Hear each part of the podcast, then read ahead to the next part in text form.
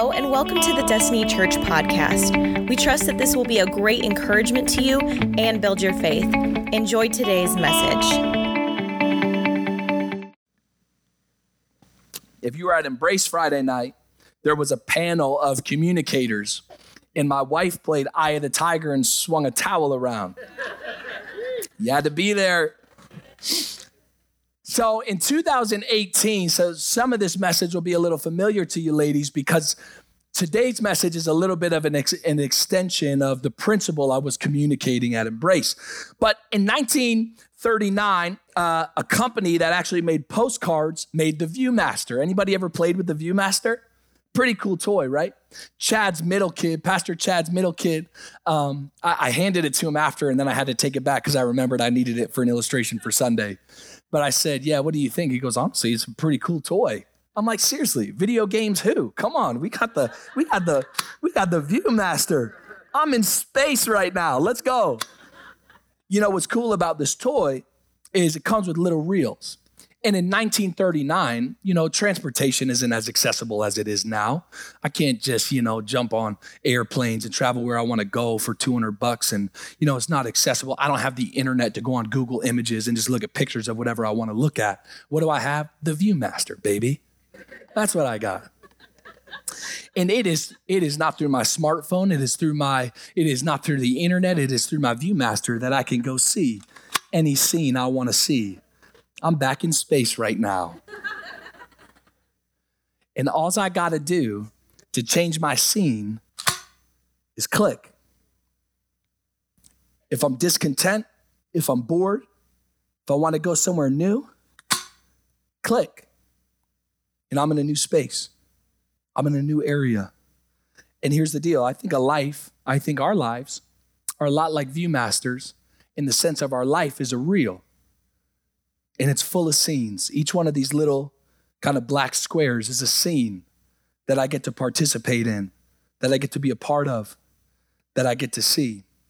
But what's different about the Viewmaster in our lives is the Viewmaster, I can click out of the scene every time I want. But in this reel of life, sometimes you're stuck in a scene a little longer than you'd like to be. It's easy to grow discontent in our scenes. You know, I remember a scene when I was 19 or 20 years old. And you, most of you, have, you know my story, and I've shared this. So, you know, if it falls on deaf ears, that's fine. But I basically just flunked out of college. I'm going to community college where nobody knows me and I don't know anybody. And that's foreign because I was always this big man on campus type personality. And here I am with no friends in a state that I've never really lived in. I'm new to the state. I'm working at Verizon which isn't necessarily insignificant. It's just that I'm not passionate about the work. And on top of all of that, you know, I'm a part of this awesome life group and I'm getting right with the Lord and I'm getting sanctified and some things are falling off of me and I'm growing strong in the spirit. But what's so annoying is all my friends from my life group get to go to James River Church. Come on, I know y'all have probably been to James River Church. You talk about an awesome church, right? It's James River yeah, praise God. Praise God for John Lindell and that whole ministry. But you go up, they got the lights, they got the music, they got the big building, they got Starbucks in their church, okay? And in this season, the Lord has me at a little church in Highlandville, Missouri, playing the drums on Sunday morning, and He will not release me to leave. And I remember driving to this church frustrated, man. I'm passionate. I love Jesus. I want to go to church with my friends. And he has me. Come on, on Easter Sunday, we got 40 people. We were packing it out. You know, other than that, it was 25 people in the room. And if you sing too loud, you get yelled at. Okay. This is maybe I'm exaggerating, but, and I remember one time, this is bad, but one time we were passing communion and there was a lady behind me, and I shouldn't have done this, so granted, but I like pretended to hand her the communion plate and then I pulled it back like I was joking around, and she literally barked at me like a dog. It was like, oh my gosh, I made her so mad. I shouldn't have done that. The you know, Lord's holy, and but yeah, maybe there was a different way she could have went about it. I don't know whose fault it is. It's all our faults, okay? Anyways, what were we talking about? Here I am at this church. Lord won't release me. This is where I need to be this is where he has me to be and I know it. And it's so strange because I can remember driving to church Sunday mornings irritated. Abigail's with me. We're dating at the time. Yeah, if that's where we're called to be, that's where we'll go. You know, just like, Lord, why is this where we have to be? Now, that scene may sound like a vacation compared to some of the scenes that you guys find yourselves in right now. Maybe you're discontent and you're discouraged in the scene that you're in. You're sick of the loneliness that's produced from the marriage falling out. You know, maybe you're married, but you're hardly getting along and you're trying to make, thing, make things work, but it's just emotionally and physically exhausting. Maybe the kid that you raised, the kid that you love, is far from the Lord and it causes anxiousness and fear. Maybe you find yourself in this season of life, you feel yourself getting older and, you're starting to wonder do, do I have the same significance in my social circles? Do I still have something to offer everybody? You know, some of us, come on, Martha's in the room this morning. Can we say hi, Martha? You know, some of us are in amazing seasons. And I think it's important to acknowledge that because God is good. And, and, and yeah, we can talk about the bad seasons in church, but we also better acknowledge the good things God's doing. And I'm not saying I haven't walked through anything in the last year or so, but what I can say is in this season of life, I'm more content than I've ever been. God's been good to me, He's been good to my family, and I want to celebrate that and I want to acknowledge that. I think it's important the church isn't always woe me, but the reality is some of us are in a scene that we're ready to click out of. If I had to guess, Zarephath is like the, the widow Elijah's rolling up on. She's like, this thing won't work, but I'm ready to click out of this scene. Right? Here's this woman. She's a widow. So maybe she's processing the loss of her husband. You know, maybe she's sad they don't get date nights anymore or whatever. She's heartbroken over the loss of her love. She's a widow. Not only that, but now she's a single mom trying to take care of this kid. Come on, I, I, don't know if I got any single parents in the room, but my wife does most of the work with our kids, and I'm still exhausted. So, single parents, I don't know how you're holding it down, but you are to be honored in this season because that ain't that ain't no easy task. You, you know how difficult and exhausting it is. Here she is, a widow, a single mom. She's trying to provide everything she can for her kid, but resources are running out. And she literally confesses to Elijah, We're just waiting to die. Like that's where we're at.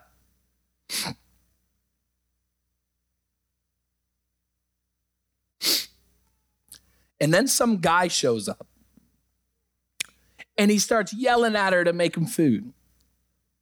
Right? Look at this, First Kings 17. But she said, I swear by the Lord your God, I don't have a single piece of bread in the house, and I only have a handful of flour left in the jar and a little cooking oil in the bottom of the jug. I was just gathering a few sticks to cook this last meal, and then we're gonna die. This is it for us. This is, it won't click because this is our last scene.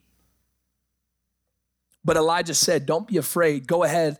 Uh, do just, just what you've said, but make a little bread for me and then use what's left to prepare a meal for yourself and your son.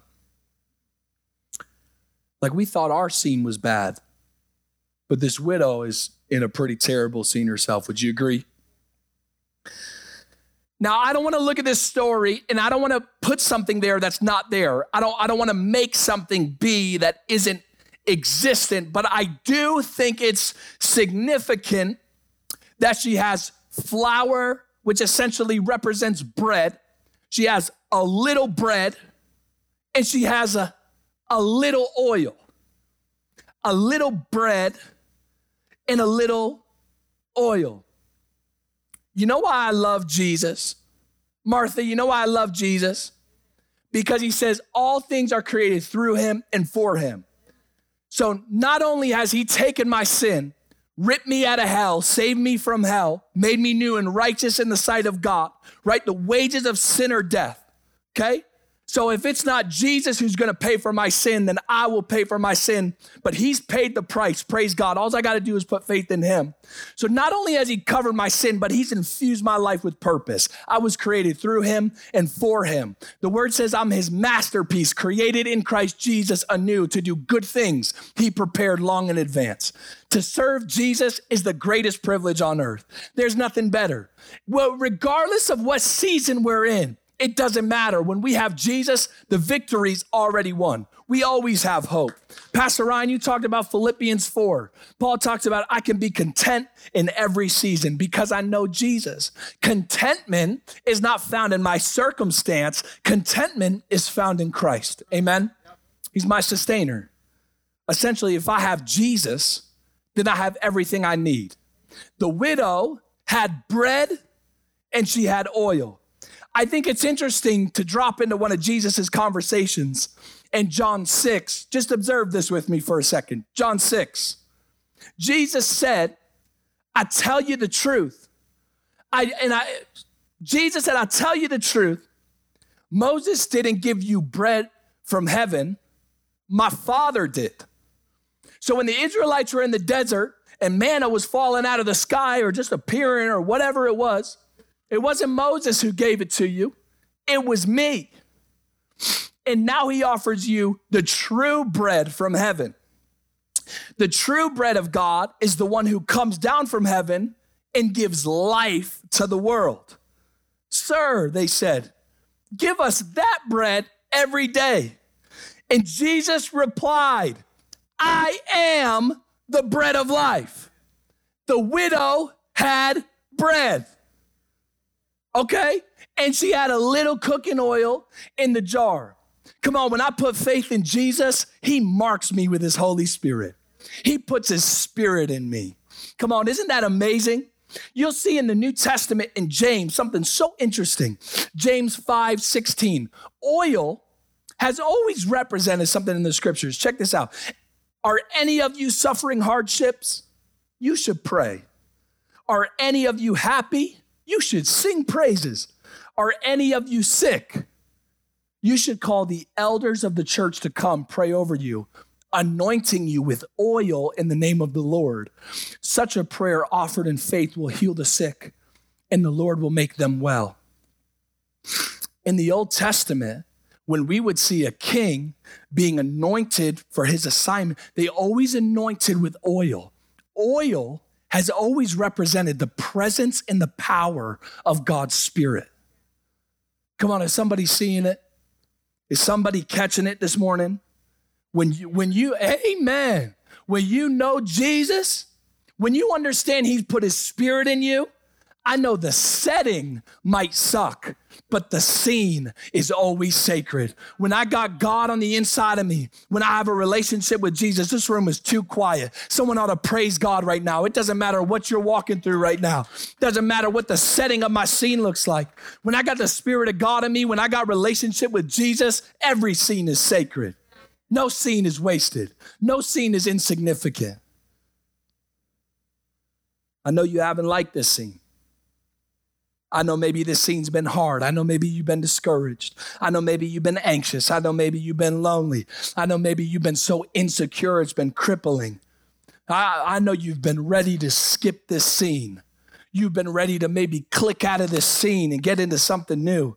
But I just felt like the Lord wanted me to tell somebody this morning that your scene is sacred. Jesus has saved you. The Spirit of God is sanctifying you. And our Father loves you so much, He's working all things together for the good of your life because He loves you. So I know you may not love the setting of this scene, but God might be doing some of His best work right where you are. He sees right where you are, He knows exactly what you need. So you may not like your scene. But I was supposed to encourage someone this morning. Something sacred's happening in your scene right now because of who's with you, because of who's in you. It wasn't Moses. It wasn't Moses who provided the bread, it was him, right? And there's some other lessons from this message that I love. Uh, remember, Elijah's a prophet. Elijah is a man of God. Elijah has authority to speak into kings.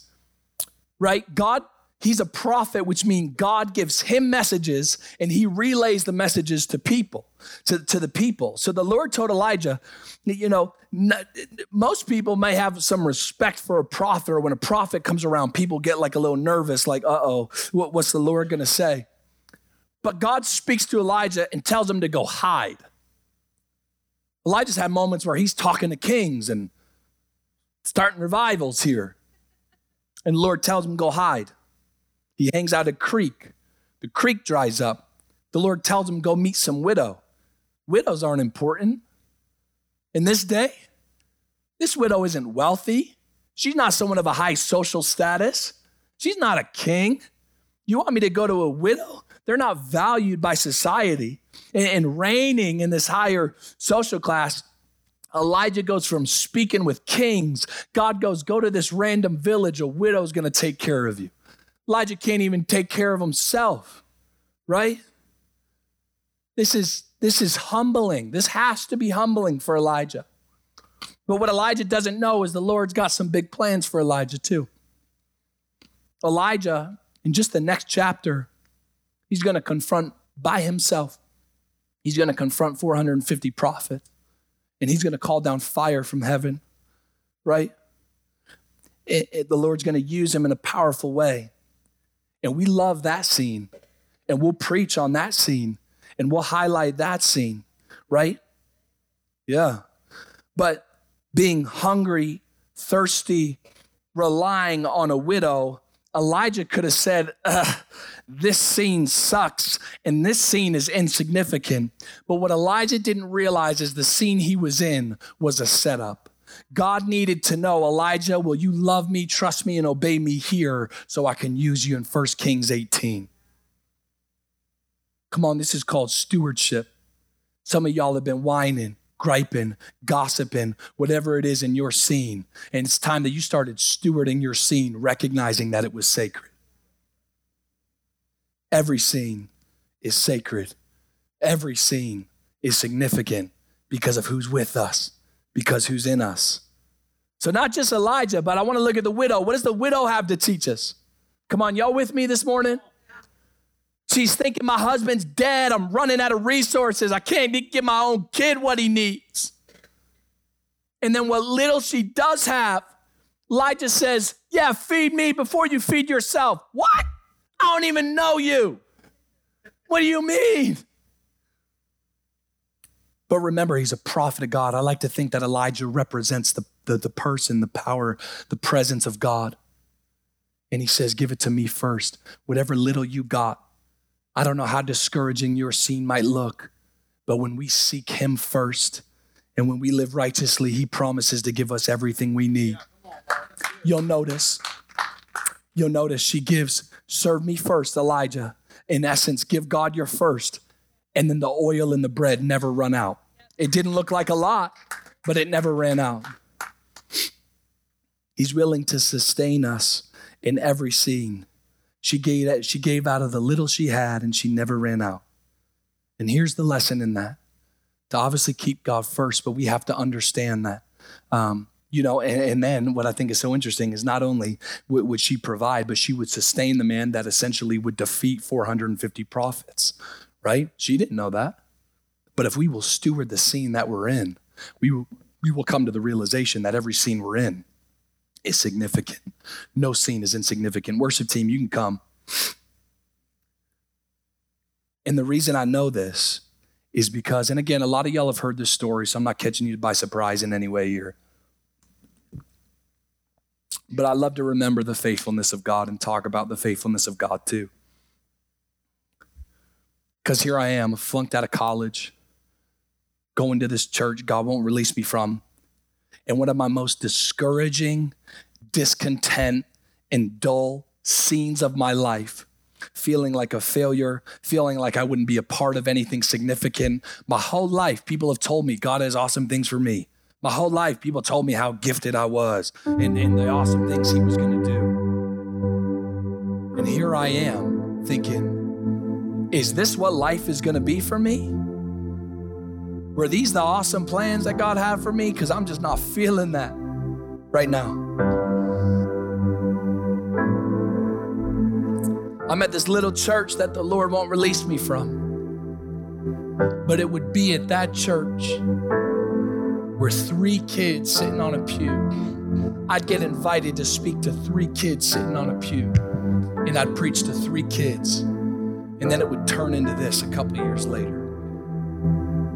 And you know why? I'm not saying I had the best attitude and look at me and I did everything right, but I just think the lesson is if we will steward the scene that God has placed us in, there's something significant happening in every scene. So I know you've been discouraged. I know maybe you've been worried, but open your eyes, believer. Open your eyes. You have a sustainer. You have a God who makes every scene sacred. You have no idea what God's doing in this season, but He's doing some of His best work in you right now. Come on, and my assignment this morning was to tell somebody in the room you are not too old. You are not too dumb. You are not too broken. You are not too broke. You're not too insecure for God in His grace to save you, sanctify you, and use you for significant work in His kingdom. My assignment this morning was to tell you, even when your setting sucks, it's sacred. Come on. Authentic contentment has never been found in the vapor of our circumstance. Authentic contentment always comes from Christ, always comes from the bread of life and the oil of joy. Come on, somebody needs to sing. Thank you so much for joining us. Special thanks to those of you who give to this ministry. It's because of you that this ministry is possible. You can check out the link in the description to give or visit destinychurch.me slash give. Don't forget to subscribe and share with your friends. We love you and have a blessed week.